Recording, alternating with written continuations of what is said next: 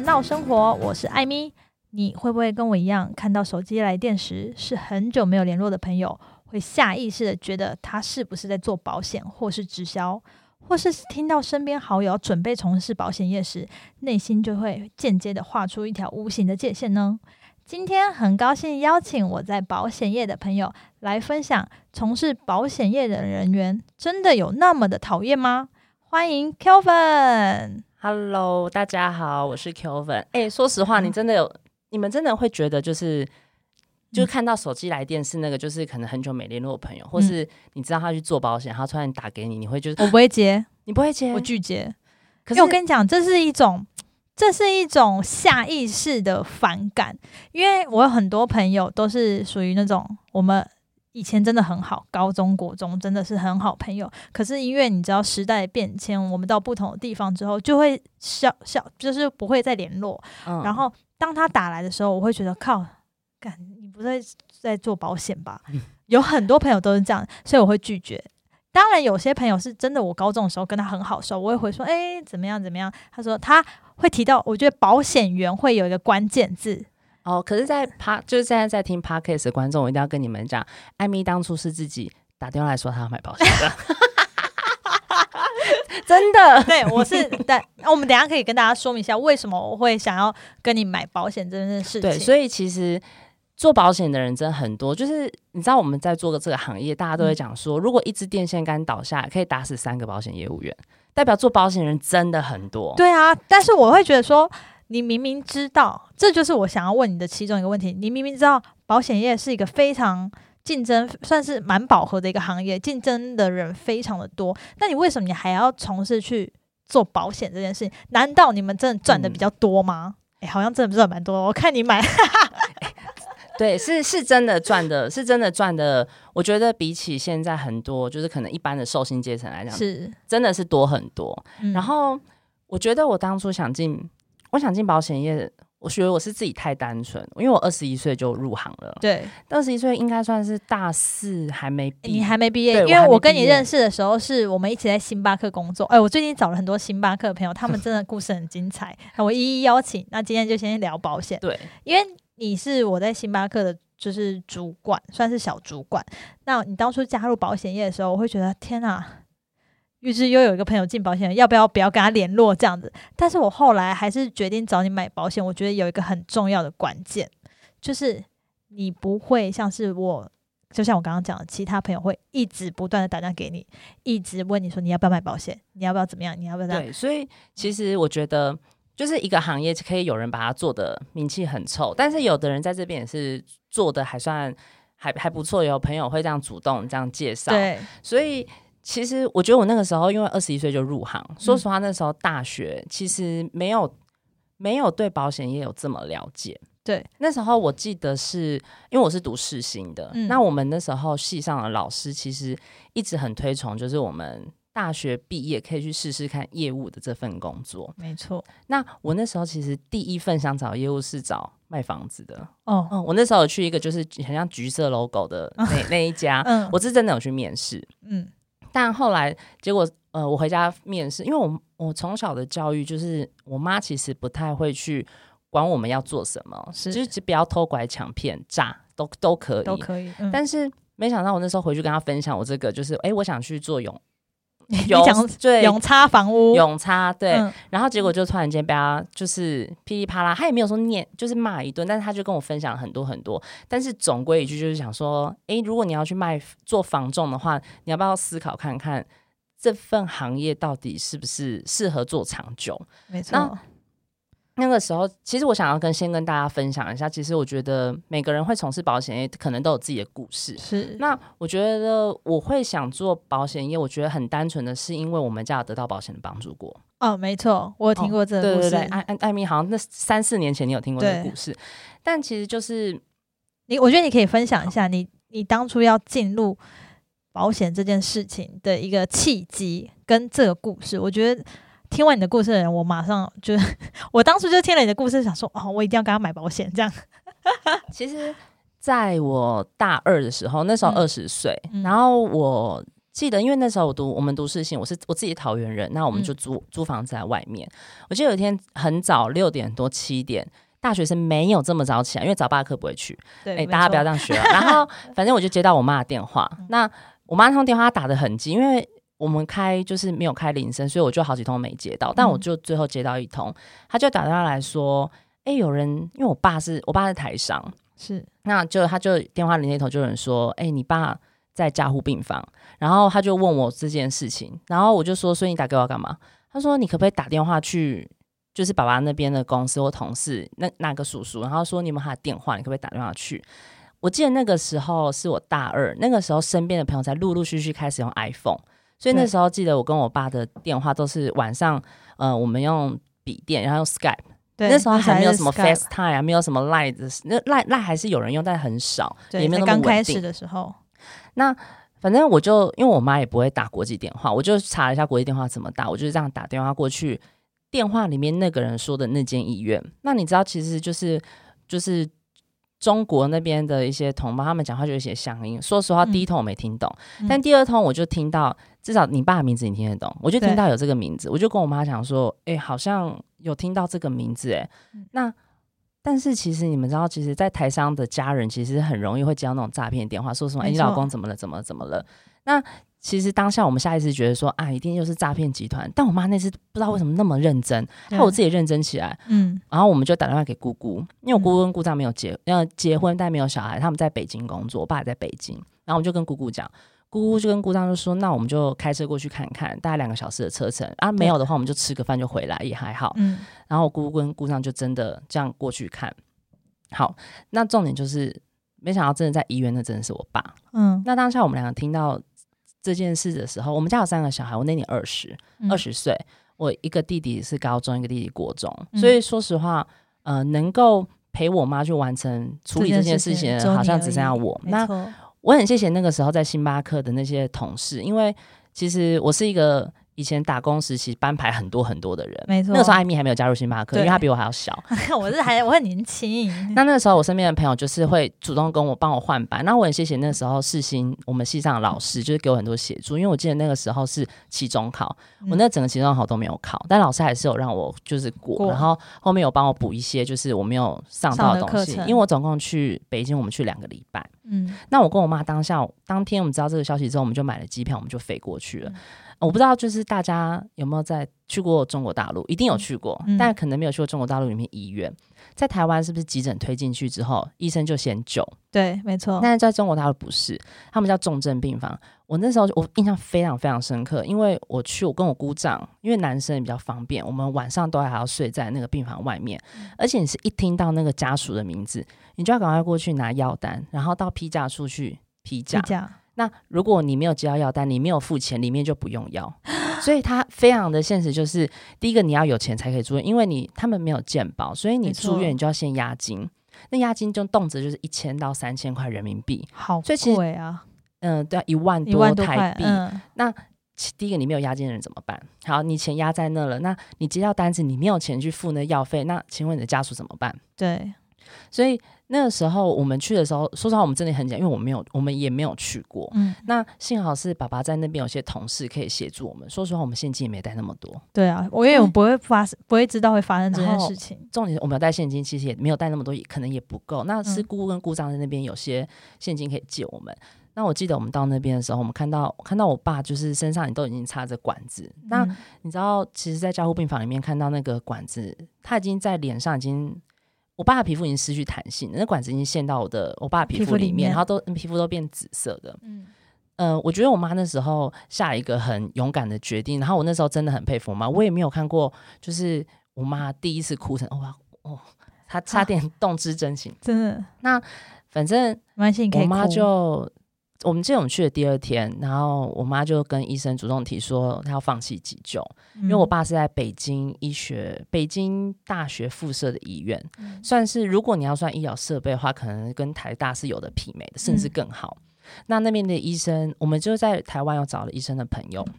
那我们就把病病理派回来。其实我爸就是因为是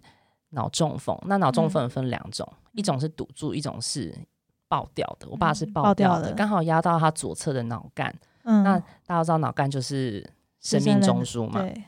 所以其实医生跟他讲说，医生跟我们讲说，其实能够救得活就是植物人。那如果除非真的有奇迹，那我觉得我妈下一个很重要的决定就是，她跟我讲说，爸爸应该也不会希望就是他一个人拖累我们家，因为我嗯弟弟还那么小。那嗯我妈其实我妈就是公务人员，那公务人员的薪水对的确比一般上班族还要好，但是就这样，她也不会因为景气好而多赚，对景气不好而少赚，所以我妈那时候就放弃急救。那你也不可能，其实那个时候也没有那样的。家里也没有这样的经济可以把爸爸这样运回来，嗯所以其实我还记得家里那时候奶奶，我们都不敢跟奶奶讲，哇是真的已经是纸包不住火了。我们是用，我记得是用 Skype，然后我们在那边用视讯，其实是请弟弟用奶奶看手机，嗯，看爸爸的最后一面。哇，奶奶子，然后其实这件事情发生在我身上，其实大家都很不愿意发生，但我觉得这件事情。嗯、我真的看到我妈很坚强的，就是那个时候她有哭，但是我记得我去我们去北京两个礼拜处理爸爸的事情，但我妈哭的比例真的很少。我觉得她那时候也在忍住，嗯因为说实话，我二十岁虽然已经长大，但是也没有心智也没那么成熟，没有那么的坚强。对。那如果我妈那时候是彻底崩溃的话，我可能也没有办法对。嗯那那时候带我进来做保险的，也算是我生命中的贵人啊。她其实是我妈很好很好的朋友。嗯那那个时候，因为在台湾还是需要有个人来接应，说，哎，要准备什么资料，该怎么处理。嗯所以她是在我们，她是在台湾，就是帮我们接应的这个窗口。那我们在那边处理事情，那他们在台湾也帮，同时帮我们处理台湾的事情，嗯就可以两边一起进行，不然一趟这么远。对啊，那我还记得这件事情发生之后，我爸在那边就地火化。那回台湾之后，哎、说说认真，如果艾米那时候你有车，你会愿意来机场接我们吗？因为那时候我抱我爸骨灰，我会但其实有很多人是不愿意的。对，对就是人家说锦上添花的多，雪上雪中送暖的少，对，而而且因为抱着骨灰，而且他们有些人会觉得这样会影响到你自己的一些气或者什么。那我记得那时候带我现在做保险的这对，我都叫他叔叔阿姨，嗯因为是跟我妈认识很久，从小看着我长大的叔叔阿姨。那他们就是来机场接我们，然后带我们回家。嗯那其实这件事情在我大二的时候发生。那我们家三个小孩都在外地读书，我嗯妈一个人住家里。其实爸爸发生这件事之后，其实我妈其实一直说什么，她很习惯老公不在身边的，但是你看得出来。一个一个这么大的家，然后，小孩都不在家，然后老公发生这件事情，说实话，我真的觉得那时候我妈妈有一点点，人家说轻微的忧郁，但可能还没有到看医生，但是心理上有很大的影响一。定，我觉得多少都一定会影响。我们以前星巴克打工，十点打烊，对收一收到十一点。我曾经有一阵子，我都是搭在十一点半的火车，然后回桃园，就是回家睡，嗯然后早上起来的时候让我妈看得到，然后我再回市，再回台北上课对我就是我大概有快两个月都是这样的生活，其实把自己也搞得很累，因为我回到桃园都已经十二点多，然后早上七八点又要起来，然后又要来台北上班。其实，但我就只是想要陪伴陪我妈对，即便就是他只是跟我讲说啊早上吃什么什么，就是或是被他骂两句，嗯，但我觉得好像有看到他就可以让他，安定下来，有一种很大的安全感。其实这样子这样子的时间，我大概撑了两三个月是这样做，发刚嗯发生事情，但是其实后来因为。大三、大四要准备毕业，其实学业什么也开始有稍微比较重，虽然比大一少，但是你还是会比较嗯顾你自己的一些事情的时候，就比较少回去。那那个时候，其实我很谢谢，呃，但我现在做保险这对就是叔叔阿姨，他们其实常常回去陪妈妈吃饭，带妈妈出去嗯走走干嘛。我觉得发生这件事情的，不管是谁啊，都很需要陪伴。嗯那我记得是我到大三、大四、大四上的时候，准备开始要想想看，诶，人生毕业之后要做什么。嗯他们那时候主动跟我有有跟我提过说，你有没有想要试试看做保险？嗯，那那时候不是跟大家讲说我去就是面试房仲嘛？对啊那，那时候回去，我妈跟我讲，就是其实还有一趴就是讲到说，那时候你还小，你可能还不懂，爸爸那个时候发生事情的时候，保险有理赔了一笔钱，嗯那那笔钱算是顺利帮我们度过那段时间，因为我爸是从商的，算是生意就是家里的经济支柱。我记得我爸发生事情的前两年，我们家刚换房子，啊而且是卖掉一栋，买了两栋，哦买了两栋，所以扛了两间房贷。那我们家有三个小孩，然后又很不争气，我们家三个全部都读私立的，哦，对，而且我很谢谢我妈。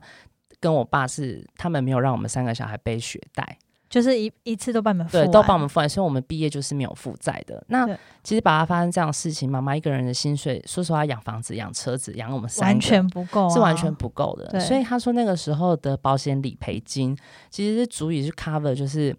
呃房贷剩下的金额，我们三个小孩的教育费用。是所以他那时候讲到说，如果你想去做业务的话，或许你可以想想看保险业，嗯，因为讲认真的，你也算是保险养大的。诶，如果那个欸时候，因为我们我读四星的，然后身边很多四星的朋友，你知道四星的学费就出了名的贵，现在更贵了。贵，对，所以我自己算是保险的受，家里算是保险的受益者。那到我选择职职业的时候，因为就是因为我妈以前会买保险，那嗯我又是保险受益者。说实话，我在进来保险业之前，我真的不知道原来保险业务在这个世界上有这么多刻板印象、欸。真你真的不知道？我真的不知道，我那时候入行的时候真的不知道，我只是觉得说，好，我想要去试试看。我记得我入行的时候二十一岁，那二十一岁那时候你就只是想说，呃，有很因为你很年轻，所以你就觉得说有很多事情你可以去尝试，未必是 A 对，未必是 B 对，但我觉得那个其实讲了，年轻就是本钱，没错你，去试的时候才知道。嗯不过不不论他试过之后是好还是坏，对，但总之你会知道说啊，都是听人家讲说那个好，那个不好，但是你没去试过，你就哪知道说那个好，那个不好。对啊，对不对所以我那时候只是抱持的心态，好，那我就去试试看。那嗯我是进来之后，呃，才开始陆陆续续身边有些朋友，因为我妈妈算是高阶公务人员，是那其实我外婆、我奶奶、我舅舅、叔叔，任何家人，嗯其实都是对我的期望，或者就是说，哎，你怎么不跟你妈一样考公务人员？嗯，对，但是私底下认识我的人都知道，我就是就你不适合公务人员 啊，对大家都你就是 潇洒不？所以所以我就觉得，哈，公务人员其实没有在我的人生选项之一，所以我想要进来这边试试看做业务，嗯，因为进来之前都会听前辈讲说，诶，这个行业其实时间是自由的，然后收入是可以变多的。那我那时候看准的就是，我想要时间自由一点。第一个，我我自己是一个很爱玩的人，嗯，再来，我想要能够多花一点时间陪我陪家人。那，呃，的确，从我进来做保险，我今年已经满五年了。嗯，那我觉得到后面这两年，算是前面三年多的辛苦，换到这两年的时间是真的比较自由。像我妈开始，因为他们要轮调省钱，她开始去金门、去花莲、没错，去玉里，去这些很远的地方开始轮调。她现在在罗东，嗯那她只要有回到桃园回家，我都可以这样子开车去载他。比如说礼拜一下午三点，如果我是上班族，那我办法载她就没办。法载他，对，那他要去哪里，我都可以尽量配合他。嗯其实我觉得那个就是你你你最想要做的事情，就是我最想要做的事情。因为你就是想要把你很多的时间留给你的家人，哪怕只是陪他去没干嘛，就是去全送联全联去买个豆浆，然后但是都还是可以跟他就是打闹一下，就是可以稍微骂他一下，就是说哎你又乱买什么东西，大家也可以骂我一下。你讲到这边，我是有点鼻酸哎、因为我就觉得我们都是离开家的孩子，就是对于家人莫名的就会形成一种很亏欠的感觉。就是现在生活，我觉得大部分都是这样子，就是你因为工作或者是因为任何事情，你你都会说哦，人家问你说你觉得什么对你来讲最重要，你一定二话不说一定会说家人。但是你仔细想一想，你真的做了多少？你整个时间打开来看，你给你家人多少时间？对家人都是在最后。而且从刚开始在这边开始赚到钱，你还会。因为有些人会拿，当然有些人会拿孝亲费。我觉得每个人回馈家里的方式不一样。对我，刚开始发现我会开始给我妈一些孝亲费，但我发现她都把它存起来，我真的太不爽了，所以现在我就会带她去逛街。那他买买什么衣服，我我就我买单。嗯然后有时候我们去吃一些好吃的，其实因为你做业务，你看的东西多，你嗯认识的东西多。像我有时候就会想要大家去吃一份，就是可能一千块上下嗯的。其实，对对，还是贵的，但我觉得这个钱花在我妈身上，我觉得很值很值得。得，总不能有些花在一些狗屁男朋友、女朋友身所以上。所以他有时候会在讲说啊，那很贵很贵，我就说你可不可以，你可不可以就好好吃饭啊？对，不要去在乎这些东西。挑衣，服的时候，你可不可以就好好挑？对，那嗯些贵，但是我知道很贵。那嗯但我在这边我也很辛苦的赚钱，然后这就是我想给你的、啊。没错没错。而且我记得我，哎，你我不知道你们是几岁开始用 iPhone 的？我从 iPhone 三就开始用，是高一。我差不多是对但国三左右。那个时候我用 iPhone 的时候，身边没有什么人用，所以我觉得回想起来，哎，我妈那时候对我很好。对，所以后来我现在换手机的频率大概是两年换一次，但我每次换都会帮我妈一起一起换，对，所以她永远都是在用最新的，我也没有说我淘汰给她，我们就两个一起换，有干嘛要跟你干嘛用我旧的，对，旧的就留给弟弟用就好了。好，我们回过头来讲，你觉得加入保险业这件事情需要什么样的技能或是基础吗？或者是说你在过程中还需要进修什么吗？我不知道大家对保险业的想象是什么，嗯但我真的很肯定的讲是。进入保险业的专业其实是后后来慢慢养成的，嗯，但我觉得进来公司会有一些培训的课程是吗？我很开心，我很庆幸，就是我加入的是这个公司。嗯好，那因为在 p a c k e 上就不方便讲。那我觉得我很庆幸我加入这个公司，它从新人一连串带状的训练课程，我觉得把我们训练的很好。嗯然后这个训练包含了专业技能跟心理的素质。因为我真的要讲，其实做业务是一个高度挫折的行业。没错，因为你必须真的是得要厚着脸皮去跟人家讲你的产品有多好，你要怕，你要不怕被人家打枪？但我觉得，与其讲说你要去跟人家讲产品有多好，我觉得做业务最首要是你要会做人。没错，因为有很多有很多时候，其实也未必真的说你的产品真的好到你不得不买。嗯其实有的时候是你这个人让我喜欢到我真的很想跟你做生意。没错，这就是我为什么会跟你做保险的很大很大的原因。我之前我记得我曾经有跟你讲过，就是我其实有很多朋友跟我跟我讲说要买保险这件事，我也曾经已经跟那个朋友买了，我马上退掉他的保险，哦，有有有，对不对？就是跟你之前，对因为我觉得那个朋友就是属于那种我们平常老死不相往来，可是他突然有一天做保险，然后他因为我们曾经很好，所以他找我，嗯然后我跟他买了一个保险。我后来发现，其实他给我的保险的所有单据都是不是真实的，就对了。然后我有在问过你，然后你就有跟我讲说，对，所以对，其实，在这个行业，就是有的人会，有的人在这边就是只是为了要做生，就是为为了要赚钱进来的。没错，对我，我不得不说，我进来做保险，其实也是要进来求财。但我觉得每个人在求财的过程中，不管是方式或者是方法都不太一样。那我觉得，呃，其实我我觉得我回头回头看，我很谢谢谢那二十一岁的自己，嗯有给自己这个机会尝试。嗯那时候还没当兵，进来做，只是想说啊，试试看，那我可不可以在这边做起来？但我自己给自己一年到两年的时间，就是去试试看，真的很认真的去做，而且我真的要跟很多就是现在可能要开始找工作的朋友分享，就是你们要。要试一件事情，就是要卯足全力去试。你也不要，你也不要说你才用你那个半分力，然后试了之后，你到处跟人家讲说啊这不好，这不好，你根本就没有很认真地去你试。至少要用尽全身的力量去做那件事情，才能跟人家讲说，我真的尽力了这件事情。而且我觉得保险事业算是做保险这件事情，真的是要把自己当成老板，因为在这个行业真的是太自由了，没错，自由到你必须要非常自律，就是规定自己的行程，规定自己的指，就是绩效指标，你才可以在这边一路成长啊。哎、我好奇一件事情、欸，你有做过那个陌生开发吗？就是完全你这跟这个人完全没有任何的接触，没有任何认识，哎、好多人问我这个问题耶，很想知道，因为因为做保险我们知道都是那种环环相扣，我嗯跟你买，然后我再介绍我的朋友给你，或者是我的家人。那你有没有真的去开发，真的完全一个不是朋友介绍的人？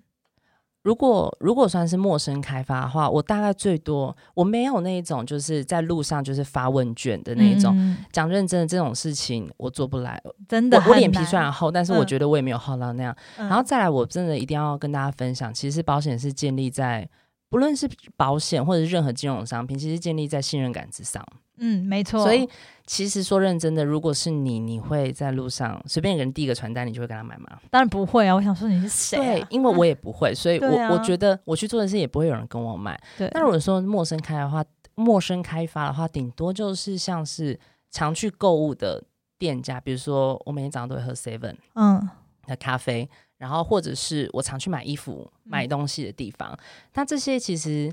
我觉得这些也算是陌生开发，因为你就是跟他完全不认识，但是你因为你常常去做这个消费的行为，进但进而这个是对从先从变朋友、欸，对，进而你们变成了嗯朋友，然然后才会有机会诶成为客户，或许有这个机会。我而且我觉得你，我觉得你很成功的一点是你不会把你的客户当成客户，你把你的客户当成你的朋友、你的家人，他们出了什么事，你都会很用心的去帮他们去处理后面的事情。我可以举我的例子，我觉得那非常的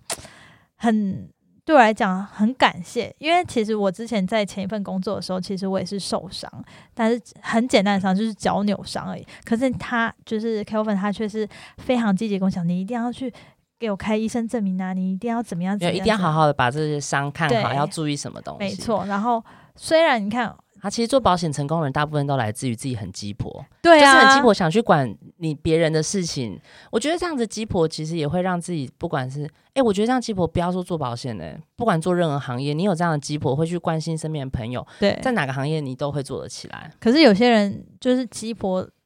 也不一定会得到好好的回馈，你懂吗？真的，我觉得是要针对事情，然后还有你的个性什么什么之类的。对，那我想要问一下，就是你在网络上，你有看过在网络上对保险业有一些很大的负负评吗？你有看过吗？有，但是因为这些很大的负评，你又正身为你在这个行业，你会怎么看待这件事情？你会想要怎么为这件这些负评做一个平反？我想分享的是，呃，先不要讲做保险，其实你在买保险的时候，有很多人都会跟我讲说，哎、可是 Kelvin，我在网络上看到什么，看到什么东西，我常常会跟客户讲，我常常会跟我的客户讲说，嗯嗯，网络上那些人写的东西都不需要负责。讲认真的，你照着他的，你照着他的规划，你照着他的买，发生什么事情，你难你没有赔出来，你难道你要去找这个人吗？这个人会负责吗？谁理你、啊对谁理你？那其实就很像是大家在讲保险业不好不好，其嗯实说认真的，在写不好不好那些人有做过保险吗？而且信不信他一定没做过保险？最重要是，大家说保险保险不好，但谁不需要保险？对，其实保险这个，对，你看小到比如说像像 Amy 刚出社会，还有嗯就是然后 Amy 前阵子有介绍她妹妹有跟我有跟我买保险，对其实不管是谁身上都需要有一些保险，那不管是保障或者是理财，或者是呃，我有自己有做过一些比较大的金额的规划，比如说税务上的规划，这也是都是需要保险的啊。嗯，没错。那你有想说你要在这个行业待多久时间吗？你有其他的梦想想要达成吗？以前刚入行的时候都不知道说在这里想要追求是什么，嗯只想要在这边能够赚到钱、赚到时间，可以陪妈妈，可以让自己过得更好。嗯但是如果现在再回头想一次，我会不会在这边继续做下去？我非常肯定，我一定会继续做下去。我觉得你应该会做到老死吧，因为我我真的不得不说，前面这个行业前面两三年真的太辛苦了，真的真的太辛苦了。就是那个时候，因为我刚入入行的时候二十一岁，嗯大家都还没大学毕业，那时候大家疯狂的玩。但是我那时候候就是下课之后，我就要呃去跑客户，然后隔天又要上课。其实那段时间把自己压得很紧，嗯，但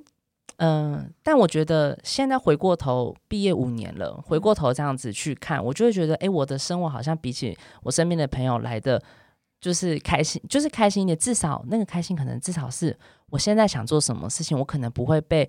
公司绑住，我不会被我的生活绑住，我不会嗯被我的经济压力绑住，没错。那你所以我会继续想做下去。我觉得你应该会做很久。对，啊，那你觉得从事保险业务员，你必须要有什么样的特质吗？爱交朋友，除了这个呢？嗯，我觉得哦，爱交朋友是一个很重要的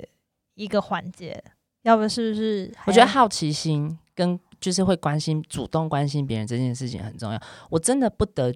我真的不觉得说你一定要对数字很厉害，对什么财经事务很厉害，你才可以进来做保险。嗯，然后我觉得你是，如果你是一个温暖的人，然后你自己觉得你是喜欢交朋友的人，我觉得保险业这个行业可以让你的这样的人格特质在这边得到很大的发展。因为我觉得我进来做保险之后，认识好多人。嗯有的人是像我这样子，可能爱讲话爱讲话，但有的人是比较避俗的女生，她在这边也做得很好。对，因为我我有听过，其实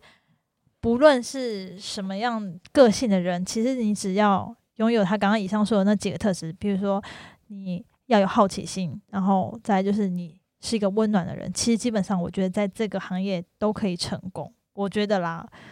那我是不是去做保险蛮适合的？而且我觉得 有很多有很多工作可以让你有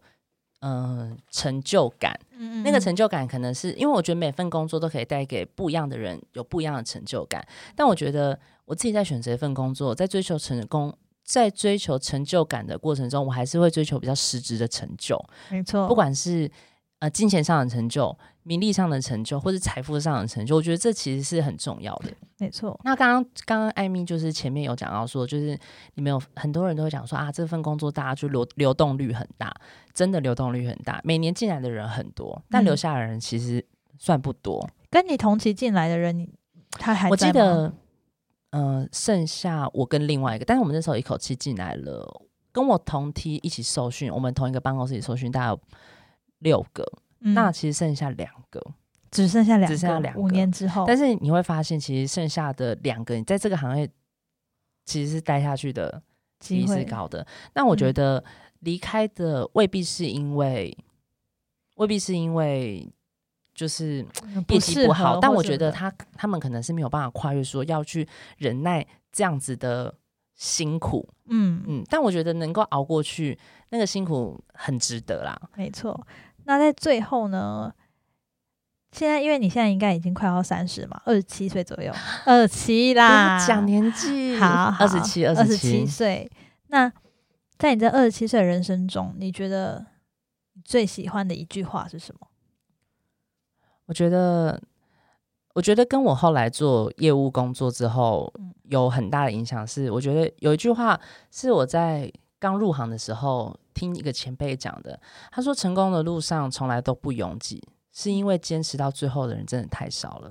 哇，这我觉得这是真的。常常在很挫折的时候，我自己在很挫折的时候，我都会想想，呃，第一次，呃，第就是第一个跟我买保单的人是谁。第一个跟我成交人是谁？那我会常常想想我出席的客户，他们为什么要跟我成交？那其实有很多时候，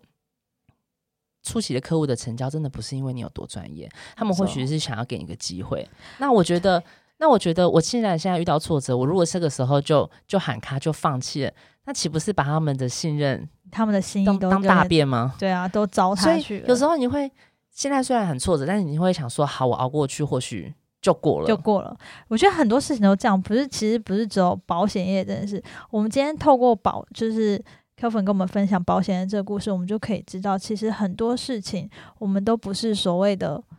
一系之间都可以成功，嗯，或者或者说我们不是想做就可以做到的，都要花上好几百倍的努力跟好几百倍的一些嗯辛苦，你才可以得到的，而且。我觉得这这几的很重要的一个一个一件事情，就是我们做人不可以忘本，不可以忘记初衷这件事情。然后想跟大家分享，就是如果身边有朋友去做保险业，大家一定要给他机会，就给他一个机会，让他试试看。然后我觉得大家要把对保险业有色眼镜拿掉，因为我觉得在这个行业里面，其实努力的人还是很多。那有很多人做法还是跟大家以前。想象中的不太一样，没错。当我在这边办了第一个死亡理赔，第一个癌症理赔，每次在办这个理赔的过程中，我都会自己觉得我何德何能啊？我我我 Kevin，我凭什么？就是我当初骂他这个保，我骂他这张保单，就在他发生事情的时候，我可以拿出一张一百万的支票帮助他。没错，我记得我拿过第一个死亡理赔，是一个很年轻，二十二岁的一个女生，因为一场车祸不小心走了，嗯但。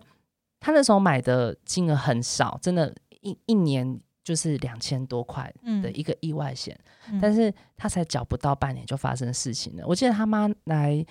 公司拿资料给我的时候，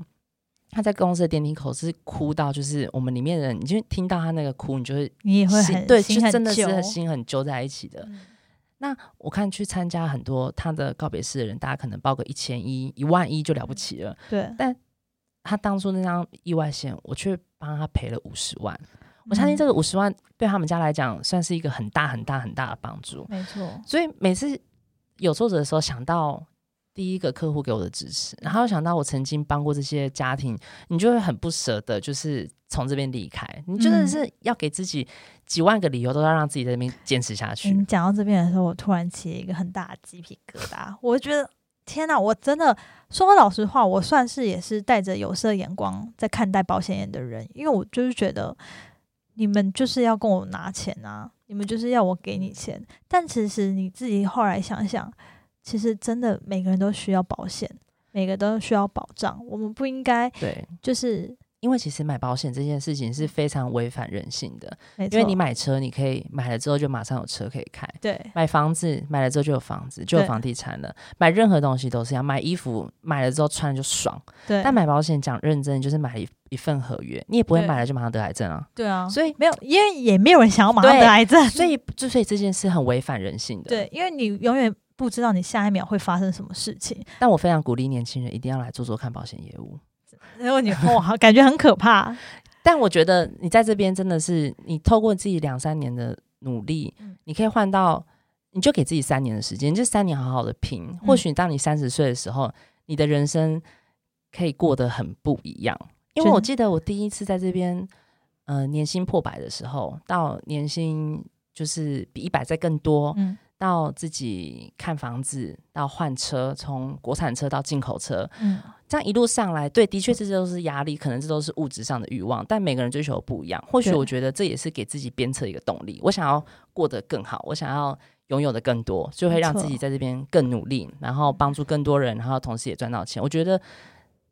这个就是一个工作上的成就跟成就感。没错。嗯，好的，今天非常谢谢 Kelvin 跟我们分享了很多有关于保险业的一些经验跟故事，相信大家听完之后，